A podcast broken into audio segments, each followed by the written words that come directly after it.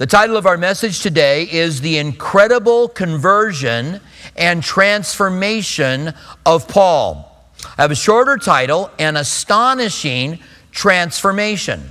The truth is is that when we become Christians, it doesn't just get our name written in the Lamb's book of life. We don't just get our parking validated for heaven. When we become Christians, God does something inside of us and we become a new creation. The Bible says if any man is in Christ, he is a new creation old things pass away and everything becomes new.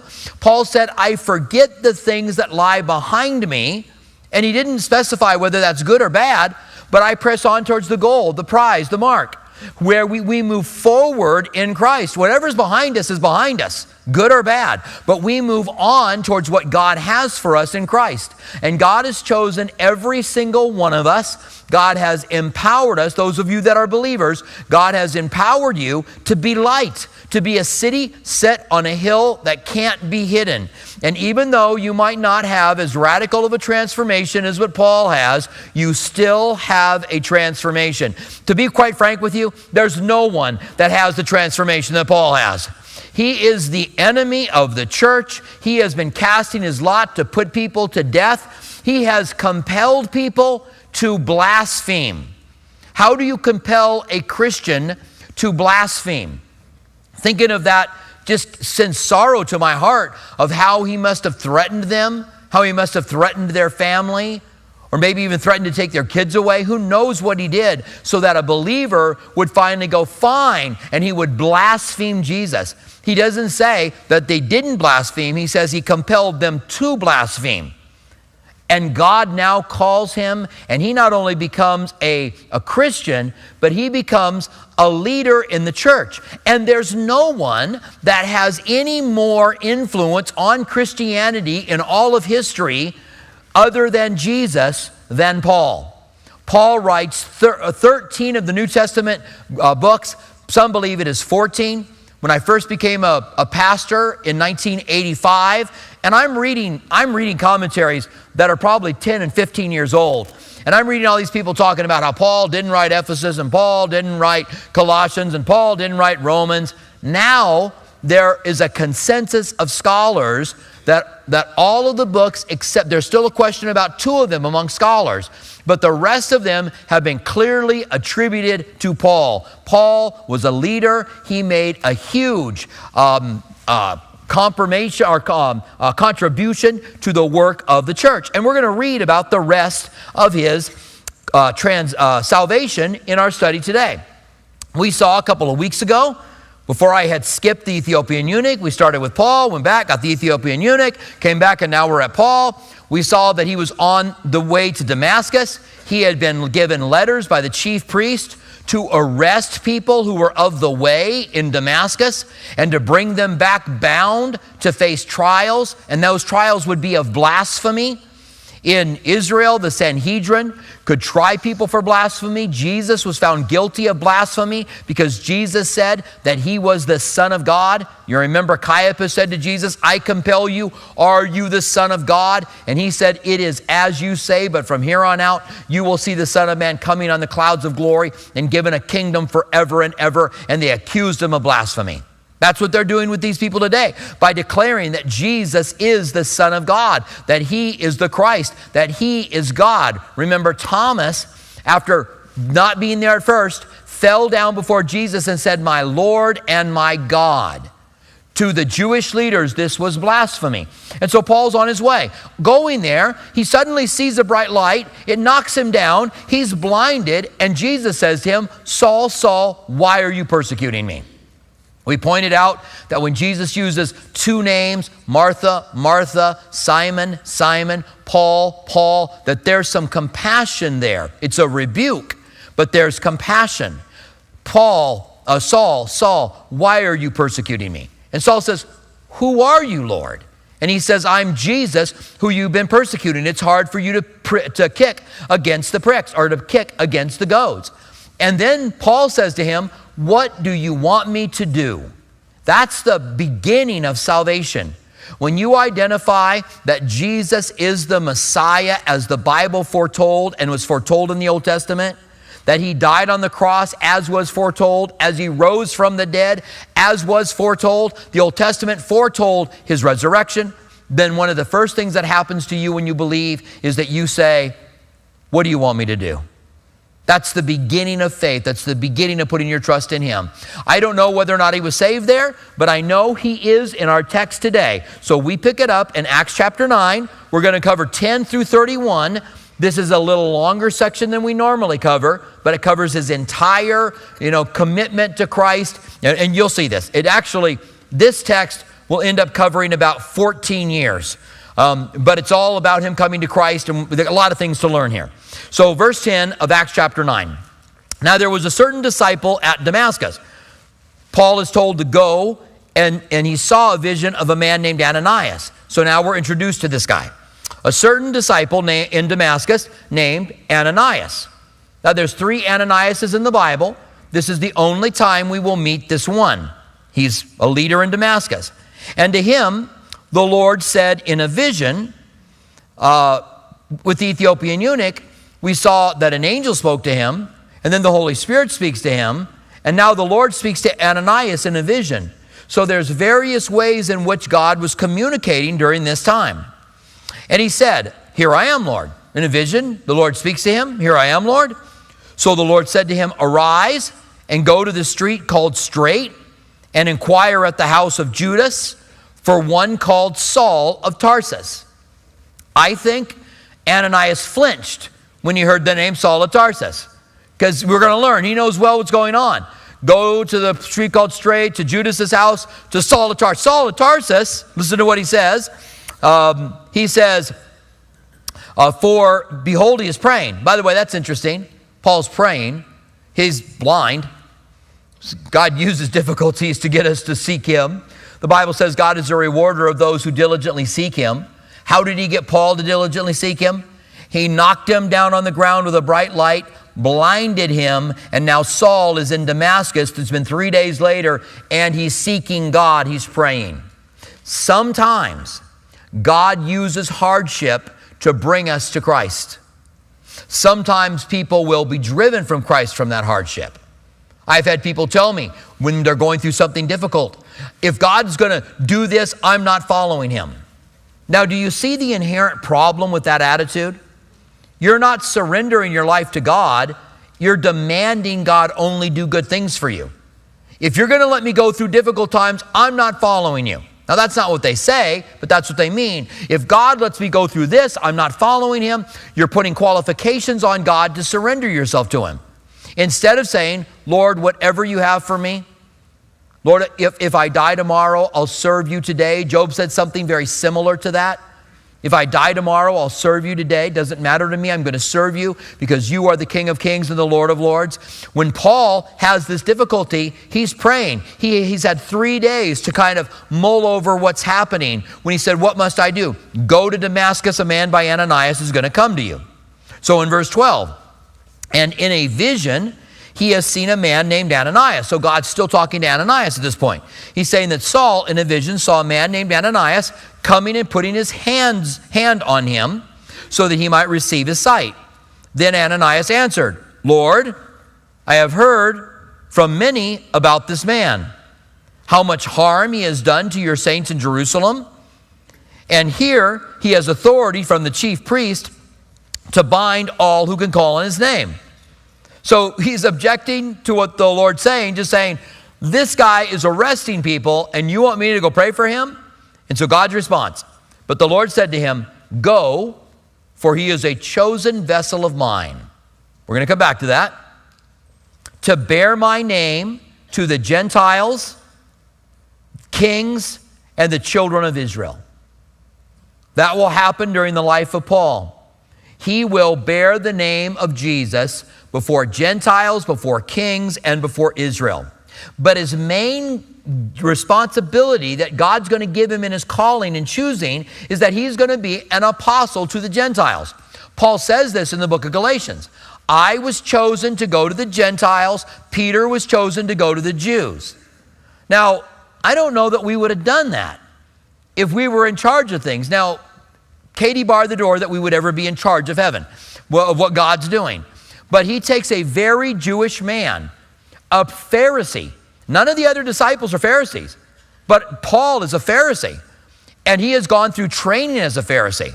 He knows Judaism inside and out. He is a scholar in his day. And so God says, I'm going to send him to, uh, I'm going to send him to the Gentiles. We would go, he's a scholar, he's Jewish, let's send him to the Jews. That's what we would do. God oftentimes does things differently than we think that we should. Sometimes God takes someone who is highly gifted in music and sends them to be a pastor. And sometimes God takes someone who's highly gifted in another area and uses them differently. A few years ago, there was a number one best selling book on Ulysses S. Grant. You may remember it. It was about that big and it was on, it was just called Grant. Great book, um, a, history of um, the, the, the Civil War, slavery, and Reconstruction after slavery, and how that ended up failing, and all of the, the Sam Crow laws and all the other things that came out of it. A lot of information. I really enjoyed it. But one of the things that stuck out to me was Ulysses S. Grant, as a young man, went to West Point. He was very good on a horse. I mean, very good on a horse. Uh, did a lot of tricks on a horse, and he went into the he went and was trained in the cavalry. When it came time for his assignment, he was sure that he was going to be an officer in the cavalry, but they didn't do that. They put him in supplies, which was a huge disappointment for him. He was thinking, I'm going to be an officer leading men in the cavalry.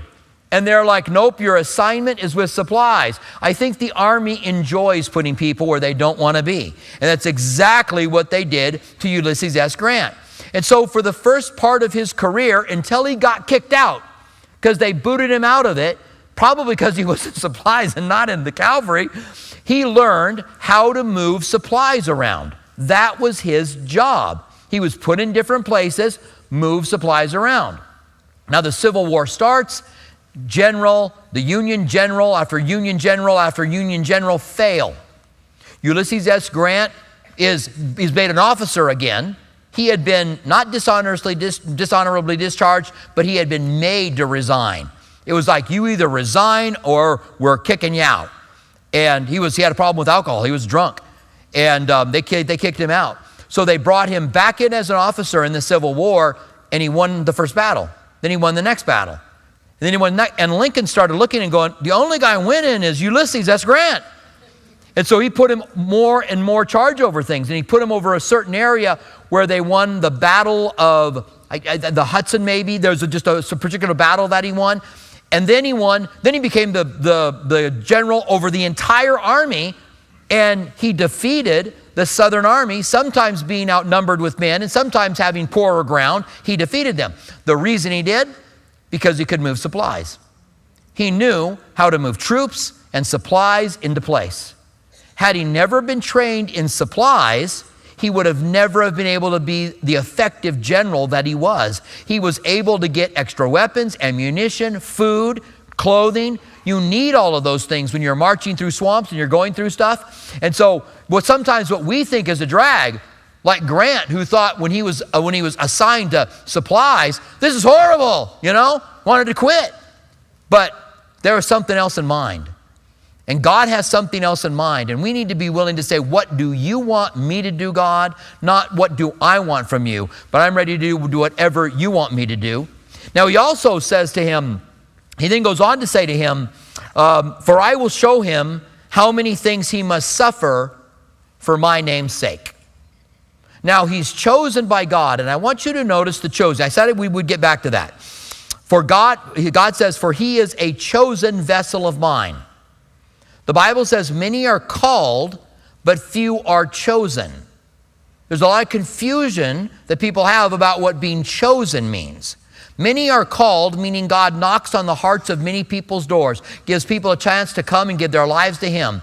But few are chosen. Once you respond to God and you surrender your life to Him, He chooses you to bear fruit and that your fruit would remain. God's got a purpose, a reason for all of you. Jesus said in John 15, 16, You did not choose me, but I chose you, that you would go out that, and appointed you that you should go out and bear fruit, and that your fruit should remain. And whatever you ask the Father in my name, he will give you.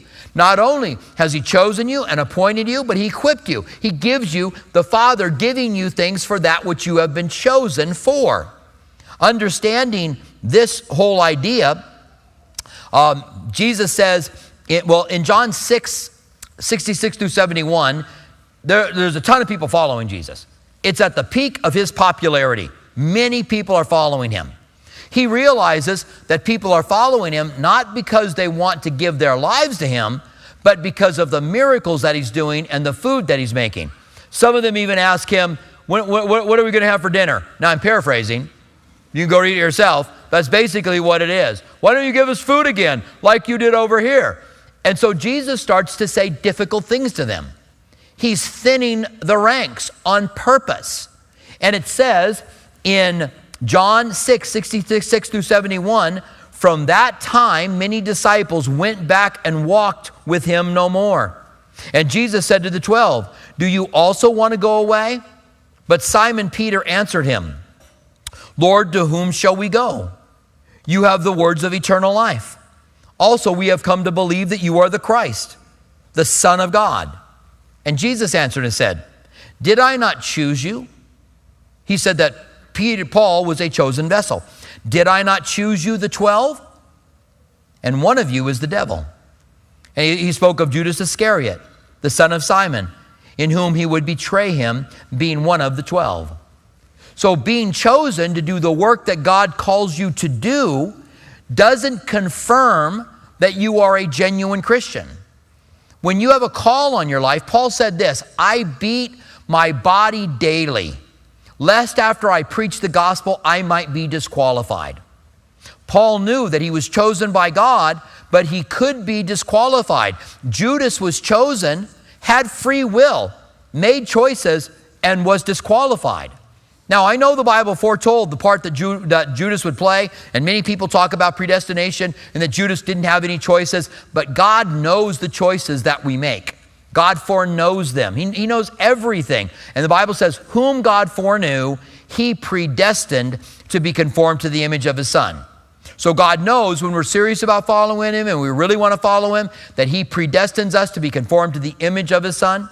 So we have a choosing as well. We have all been given gifts that we would minister to one another. Those of you here who are genuine Christians, God empowers you to do the work that God's called you to do, and it might not be what you want. It might not be what you think. You might think, well, I got this skill. And God's like, yeah, but I'm going to do something else with you. And sometimes it's God chooses the foolish things of the world to confound the wise. That, that, I've often thought that's my role. People go, God uses him? God can use anybody. Amen. And uh, so he goes on to say to him then in verse 17, and Ananias went. So, after hearing that God has chosen him and has many things for him to suffer, by the way, and I want to take a moment to talk about that for just a minute. Many things for us to suffer. The prosperity movement teaches that if you have enough faith and you come to Christ, then you're going to be rich and you're never going to be sick and you're never going to face any difficulties. Surprisingly, that's a popular message in America today. And I mock, right? Surprisingly. People hear that and they go, I like it. I remember the first time I was exposed to the prosperity doctrine. I was 18, 19 years old.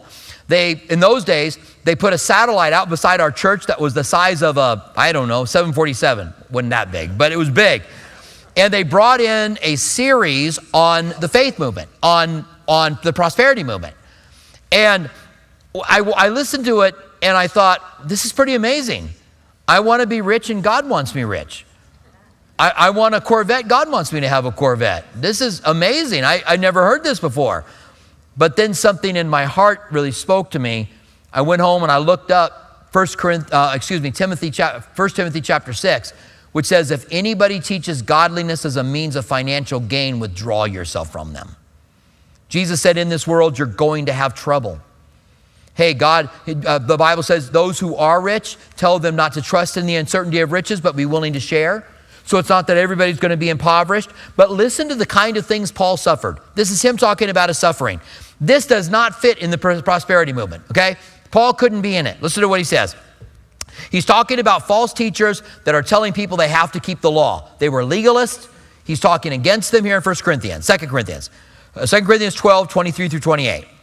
Are they ministers of Christ? I speak as a fool. So he's going to start boasting about his infirmities. And what a foolish thing, you know? I'm going to boast about how much I've been hurt. That's what Paul's going to do. So he says, I speak as a fool and am more in labors and more abundant, in stripes above measure, in prison more frequently, in deaths often. From the Jews, five times I have received 40 stripes minus one. That's being scourged. Three times I have been beaten with rods. They would lay you down on your stomach, stretch out your hands and legs, and beat you with rods. This was a public flogging. Once I was stoned, we're going to get to that in Lystra, where they think he's dead and drag him outside of the city. Paul recovers and goes back in the city. Now, if I'm stoned in a city and they drag me out and I recover, I'm leaving the city. He goes back in the city. Well, we'll get to that. He says, Three times I was shipwrecked. A night and the day I have been in the deep. A night and a day he was, he was stranded in the water in journeys often, in perils of water, in perils of robbers, in perils of my own countrymen, in perils of Gentiles, in perils in cities, in perils in wilderness, in perils at the sea, in perils among false brethren, in weariness and toil, in sleeplessness often, in hunger and thirst, in fasting often, in cold and nakedness, besides all the things that come upon me, my deep concern for all the churches. So Paul says, on top of that, I've got this stress about what's going on within the churches. Now, as I said, that guy's not going to fit in well with the prosperity movement. They're going to say to him, You don't have enough faith, brother. You got all these problems happening to you. But God had chosen him to suffer. Now, Paul's a unique case. I get it. Not everyone suffers the way that Paul does, but there are those who do.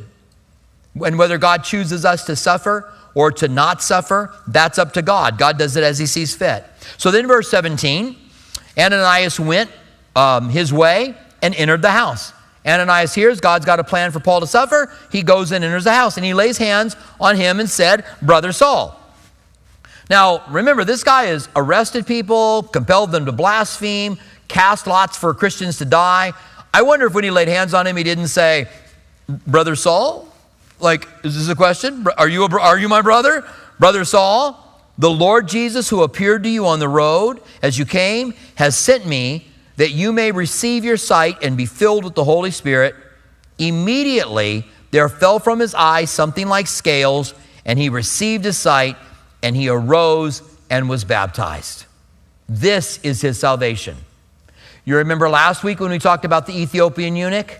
That the Ethiopian eunuch came to water and said to Philip, Here's water. What hinders me from being baptized? And Philip said, If you believe, nothing. So the only thing that keeps you from being baptized is believing. You believe and then you are baptized. I was confirmed in the Methodist Church. I was baptized as an infant in the Methodist Church. And when I gave my life to Christ, I was compelled to be baptized. Now, I think a lot of people don't get baptized, and maybe for several reasons. A lot of Christians don't. It kind of surprises me how many Christians don't get baptized. Remember, Jesus said, Go out into all nations, make disciples of all men, baptizing them in the name of the Father, the Son, and the Holy Spirit. Here's one of the reasons that I think they don't. Because, like me, you were baptized as a child. You may have been confirmed into the Lutheran Church. You may have been baptized by the Catholic Church. So you may have been baptized as a child. So then you are born again and you feel like, well, I've been baptized. And so I talk to a lot of people when I'm baptizing them. How long have you been a Christian? Uh, about 40 years ago. And I always have a little joke, and you're being baptized now. I'm not being condescending because I don't want to do that. I think it's fantastic that after all those years, they are being baptized. But I think that we all need to be baptized because something happens at baptism. Colossians 2, verse 12 says, We are baptized into his death and, and into his resurrection. So when we are baptized, we are identifying with the death of Christ, and that is something. People think, well, baptism is just a sign that I've made a commitment to Christ and I buried and I'm of living. No, it's something. You're identifying with Christ's burial. You're identifying with his resurrection. That's something God wants for you to have. And so I just encourage you one more time. If you haven't been baptized, then go ahead and do it. It's a wonderful moment we have a baptism coming up in September. I don't know the exact date. We'll be at Highland Vista Pool Park. We baptized about 60 people last month. Um, and we'll our, our, desire is just to see you doing what you, what, what you need to do, what Jesus said for us to go out and do. And so he's baptized. Now, this is his other, he's believed and he's baptized. Now, now Paul's saved. Now he's no longer an enemy of the church, but he's part of the church. Verse 19, what happens? So when he had received food and was strengthened, then Saul spent some days with the disciples in Damascus. So he spends time, first of all, talking to the disciples in Damascus about what Christianity is, learning the basics of Christianity. It says immediately he preached the Christ in the synagogues. He could do this because he knew all of the Old Testament passages that spoke of Jesus being the Christ. He had a head start on most of us. When we become a Christian, we're kind of like, you know, ground zero. We're kind of like, I, I, don't, I don't know much. But then as you grow in Christ, you learn more, you are able to defend your faith. Now, he could go out immediately and do this. I, um, in, my, in my 30s, I started playing racquetball. I had played tennis before, but I'd never played racquetball. And racquetball is a completely different animal. Racquetball is the only sport that you can hit the racquetball and be hit in the back of the head by the racquetball at the same time. It's like whack! It's the only thing that can happen. And when I started in my 30s, okay, and I was playing against a guy that was in his late 70s, and he would whip me. I, this guy, he can, he can barely move, and he, eh, eh, and he was killing me. And I'm in there, you know, wham, wham, and he's just, he's just beating me. Later on, I learned you got to control the center of the court. I learned there was like any other sport, there are certain things you have to do in time. Paul had a head start on that. We don't. When um, Kanye West became a Christian, almost immediately people pushed him out to begin to do things. He began to travel the nation and put on these Sunday morning services. And then all of a sudden, he starts talking anti Semitic stuff. And we start to, and he changes his name to Ye, whatever that's all about. And we realize maybe we shouldn't push people too quickly out to preach the gospel. Paul's unique in that he was able to go into the synagogues right away because he knows the Old Testament so well, he could connect the dots early. I realize that most of you don't know who B.J. Thomas is, but some of you who are older, you know who B.J. Thomas is. B.J. Thomas put out an album after he got saved called Home Where I Belong. The, the key song on that was a great song. It had a line in it that went, One day I'll be sleeping when death knocks on my door, and I'll awake to find that I'm not homesick anymore but I'll be home. I'll be home where I belong. I remember being in my early 20s hearing that song and being brought to tears by it. It was just moving. Well, he said he wants his fans back, and he walked away from Christ. And I just wonder if they aren't pushed too quickly out. No, we now you're a Christian. Let's get you out there. People are going to be. I, I, think a beat of um, of uh, uh, you got to serve somebody. Bob Dylan. God, I think of Bob Dylan. Same thing. They pushed him out quickly and then he ends up walking away. So when I hear that someone becomes a Christian, I'm like, please, Lord, let them take time to really allow them to get rooted and grounded in it. Now, he's going to get rooted and grounded. Verse 20 says, immediately he preached the synagogue, Christ in the synagogues, that he was the Son of God. Then all who heard him were amazed. Uh, is this not the one who destroyed those who called on his name in Jerusalem? Notice that warning. Is this not the one who destroyed those? And has come here for that purpose, so that he might bring them bound to the chief priest. But Saul increased all the more in strength and confronted the Jews who dwelt in Damascus, proving that he was the Christ. Notice he proved to the Jews that he was the Christ. He used the Old Testament to give them evidence. We're not talking about blind faith. There is no such thing as blind faith in Christianity. We have evidence and we choose to believe the evidence that is given.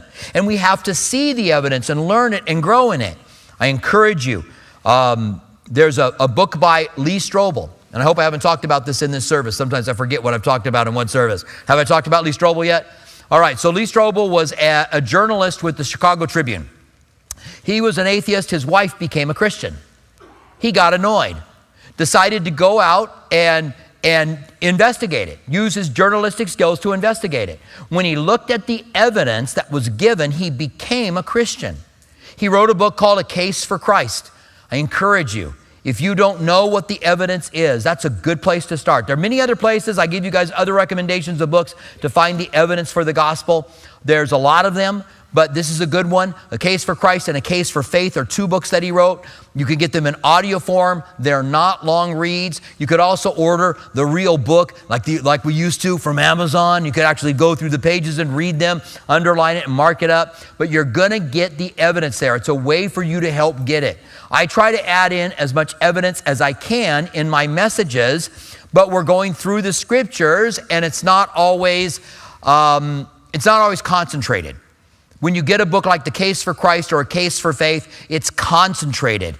You can own these things. You can see the evidence clearly. And if you've got doubts and you're wondering whether or not Jesus is really true, whether he really came, whether he rose from the dead, this is the thing for you to do. Answer those doubts. I'm of the opinion that doubts are given to you so that you will dig in and find out about it. Not so you'll just w- w- kind of waddle in your or, or mire in the mud of your doubts, but so you go, you know what, I'm going to find out because I don't want to follow something that's not true.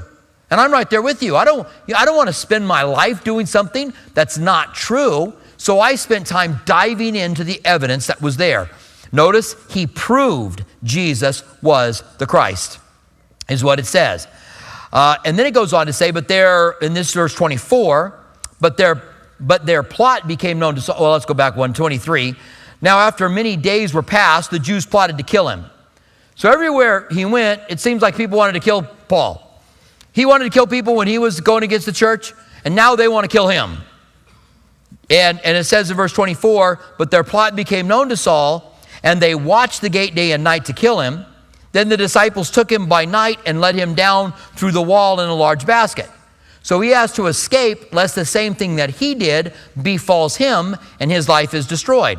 Now, in Galatians, later on in the book of Acts, he says he went to Arabia for three years. Luke doesn't give us that information here in this account, but he goes to Arabia. When he goes to Arabia, he's now seeking God. He's pouring into the Old Testament. Remember, they don't have the New Testament. Paul's going to write a lot of the New Testament. So he's pouring into the Old Testament. He's looking over all of these evidences. No wonder he's able to defend himself so much when he comes back. Then we're told he comes back to Damascus, reconnects with his friends in Damascus, and then he goes to Jerusalem. So the next thing we read here is they let him down in a large basket, and when Saul had come to Jerusalem. Now people will say, well, there's a discrepancy there. It says Paul went immediately to Jerusalem. No, it doesn't. It just leaves out the three years. So, you, for, for different reasons, for various things, people can leave things out from an account. It doesn't make it contradictory. That's what you got to look for. Is it contradictory or is something just left out of it? So the three years are left out here. And when Saul had come to Jerusalem, he tried to join the disciples, but they were afraid of him and they did not believe that he was a disciple. So Peter, James, and John were like, no, no, no. Paul's like knocking at the door. They're like, hide, shh. They're just won't let him around. But Barnabas took him and brought him to the apostles. So Barnabas goes and sees Paul. Barnabas, we've, we've learned from, we've seen him before. He's known as the son of encouragement. He takes a risk. Hey, if Paul's a spy at this point, Barnabas' life is going to be taken from him. But Barnabas goes in and meets with them. And then Barnabas comes back and says, I- have spent time with Paul and I want to bring him before you guys. So Barnabas took him and brought him to the apostles. And he declared to them how he had seen the Lord on the road and that he had spoken to him and how he had preached boldly in Damascus in the name of Jesus. So he was with them in Jerusalem, coming in and out. Now, in Galatians, he says, When I was with the brethren in Jerusalem, I'm going to paraphrase this, but you can get this in Galatians. He says, I, ha- I needed to know whether what I was preaching was the same as them. Because if what I was preaching was different than the apostles who had been with Jesus for a significant period of time, I knew that I would be wrong. So he confirmed it. And then he says this they added nothing to me. So Paul had it right by the time he had spent with the Damascus brethren and then in the Arabian desert. And now coming back, what Paul was preaching is what they were preaching as well. And then it says, and he spoke boldly in the name of the Lord Jesus and disputed against the Hellenists. So now he goes out and picks a fight with the Hellenists. The Hellenists were the ones that had Stephen stoned, if you remember that, right? There were Hellenistic Jews. These were more, these were Jews who, who embraced the Greek culture. They were called Hellenists. Then there were Hebraic Jews who rejected the Greek culture and they kept in the, the, the, the Jewish culture. And so he goes and finds the Hellenists and he starts picking fights with them. But they attempted to kill him, just like they did Stephen. They attempted to kill him. So again, here he is again. Three years later, they want to kill him again. When the brethren found out, they brought him down to Caesarea and sent him off to Tarshish. That's where he was from. And then, now Paul's gone, right? And it's like this great sigh of relief all around Jerusalem.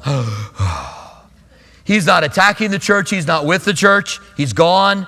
Verse 31 Then the churches throughout all of Judea, Galilee, and Samaria had peace and were edified, and walking in the fear of the Lord and in the comfort of the Holy Spirit were multiplied. They needed a time of rest after having all this turmoil for the first three years. Now, here's the kicker Paul is in, Damas- in Tarshish for 10 years. We don't hear about Paul for 10 years. It isn't until Barnabas goes to Antioch and, and, and a church breaks out in Antioch and he goes, I need someone who knows the Bible. I need someone who can help me. And it says he goes Saul hunting and finds him in Tarshish and brings him back to Antioch. And that's where Saul, Paul re engages with the church. Now, this is my last point, and we're going to close up. But think about that. God's going to use Paul. The, there's no one used greater other than Jesus in the church than Paul. But God puts him on a shelf for 10 years. You ever feel like God puts you on a shelf? You ever feel like God kind of says, I'm not going to use you for a while? It's so God can do whatever God's planning to do with you. Paul needed that. Maybe because the, the, the work that Paul would do would be so great, he needed to be humble. He couldn't come out of the chutes and start doing great things for God. His head would be so big, God couldn't use him anymore. But Paul even said later on, I have a thorn in my flesh that has been given to me to humble me because of the greatness of the work that I've been called to. So he knew that God was even, even, um, even um, him, humbling him then. Now it reminds me of Psalm chapter 1, which says that if you meditate on the word of God day and night, you'll be like a tree planted by the rivers of water, and you will bring forth fruit in its season. Doesn't mean you always bring forth fruit in its season. But isn't it just interesting that God prepared Paul three years in the Arabian desert, 10 years in Tarshish, this huge gap that we don't ever think about? In our mind, he gets saved and he gets cooking and starts doing what he does. But God's like, there has to be this time in his life to do those things. Now, three things in closing. Number one, don't think that trials, difficulties, and sufferings that you face mean God is not, work, is not working within you. We often think, I'm going through difficulties, God's not working. God doesn't just work through miracles. That's the prosperity movement. That's a whole different thing. And that's massively unbiblical. Number two, God has chosen you or well, let's put it this way God has called you, chosen you, and gifted you to do the work He's called you to do. It might not be the work you think you're best suited for, but God has a plan and a purpose for your life, something for you to do. Finally, be patient. There may be gaps for learning and maturity between the time that God calls you and chooses you and God actually begins to use you. Galatians comes to mind. Don't grow weary in doing good, for in due season you will reap if you do not grow weary. Stand with me and pray, would you? Father, we want to thank you as we can take time to look at this amazing transformation of, of Paul. And remember that it wasn't something that happened overnight. That yes, he had a lot, he had a head start on, on what, where, from where we were, but you used him, and Lord, we thank you for that. And I pray for those who are here today that have never made a commitment to you, who have chosen to live their lives for themselves up to this point. And I pray that they would have boldness to give their lives to you in a new, fresh way. And we thank you for this. In the name of Jesus, we pray. Amen.